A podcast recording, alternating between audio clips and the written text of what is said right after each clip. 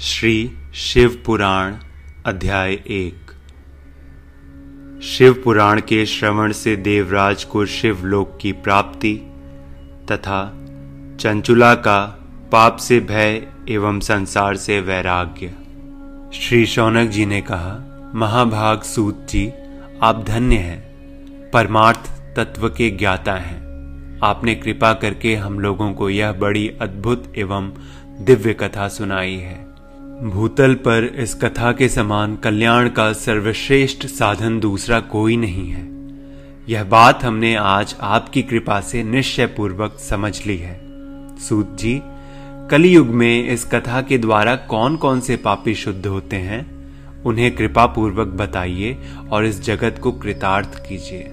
श्री सूत जी ने कहा, मुने, जो मनुष्य, पापी, दुराचारी, खल तथा काम क्रोध आदि में निरंतर डूबे रहने वाले हैं, वो भी इस पुराण के श्रवण, पठन से अवश्य ही शुद्ध हो जाते हैं। इसी विषय में जानकर मुनि इस प्राचीन इतिहास का उदाहरण दिया करते हैं, जिसके श्रवण मात्र से पापों का पूर्णतया नाश हो जाता है।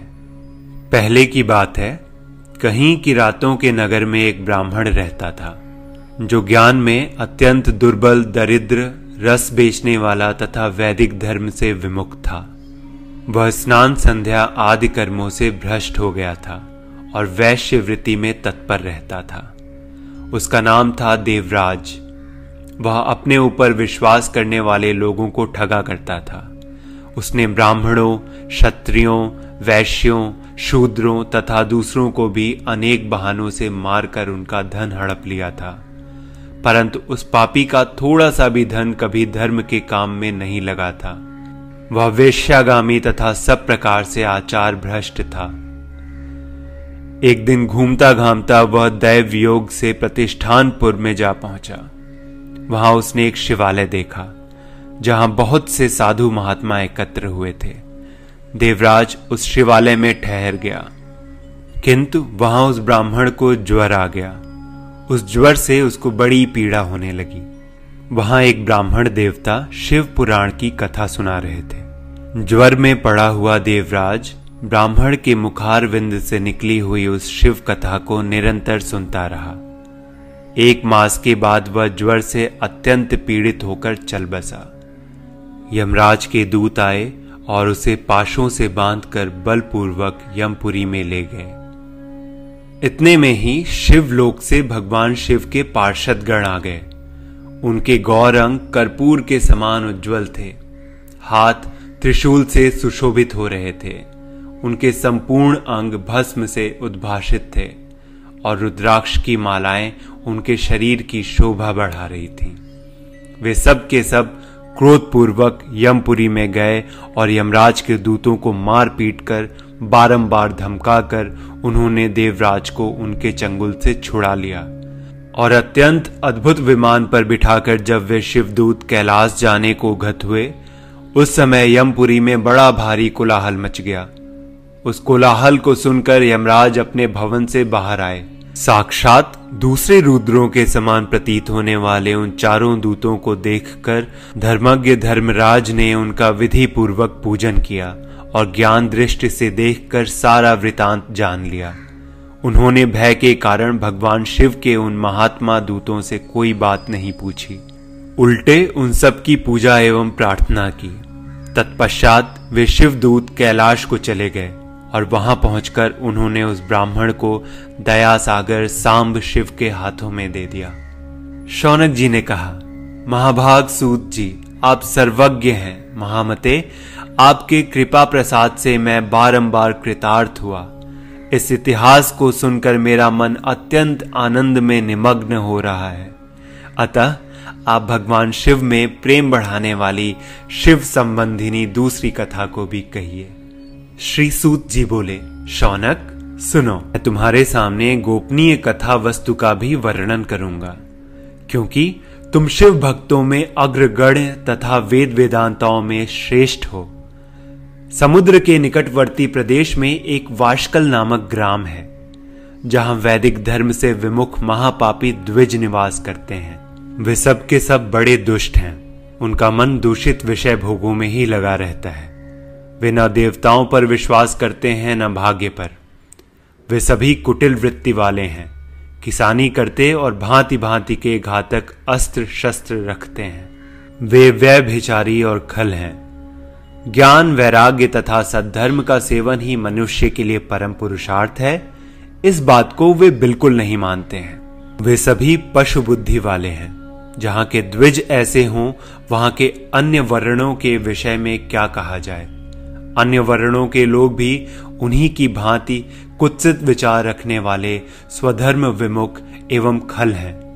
वे सदा कुकर्मों में लगे रहते और नित्य विषय भोगों में ही डूबे रहते हैं। वहाँ की सब स्त्रियाँ भी कुटिल स्वभाव की स्वेच्छाचारिणी, पापासक्त, कुत्सित विचार वाली और व्यभिचारिणी हैं। वे सद्व्यवहार तथा सदाचार से सर्वथा शून्य है।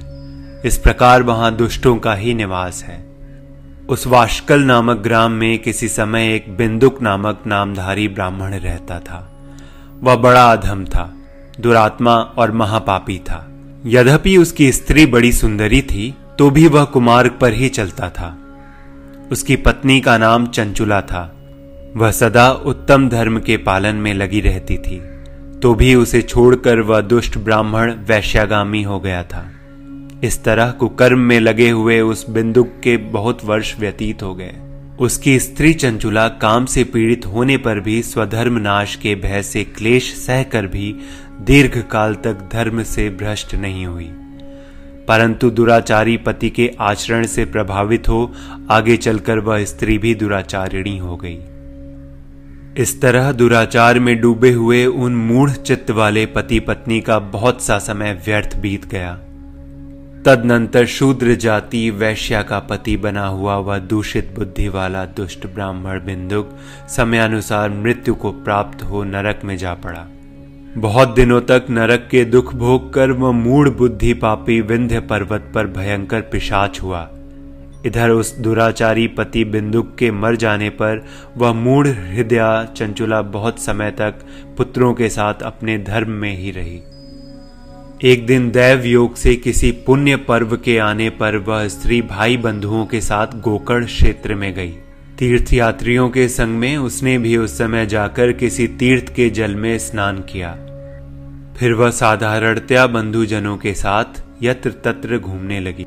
घूमती घामती किसी देव मंदिर में गई और वहाँ उसने एक दैवज्ञ ब्राह्मण के मुख से भगवान शिव की परम पवित्र एवं मंगल कारिणी उत्तम पौराणिक कथा सुनी। कथावाचक ब्राह्मण कह रहे थे कि जो स्त्रियाँ पर पुरुषों के साथ व्यभिचार करती हैं, वे मरने के बाद जब यमलोक में जाती हैं, तब यमराज के दूत उनकी योनि में तपे हुए लोहे का परिख डालते हैं। पौराणिक ब्राह्मण के मुख से यह वैराग्य बढ़ाने वाली कथा सुनकर चंचुला भय से व्याकुल हो वहाँ कांपने लगी।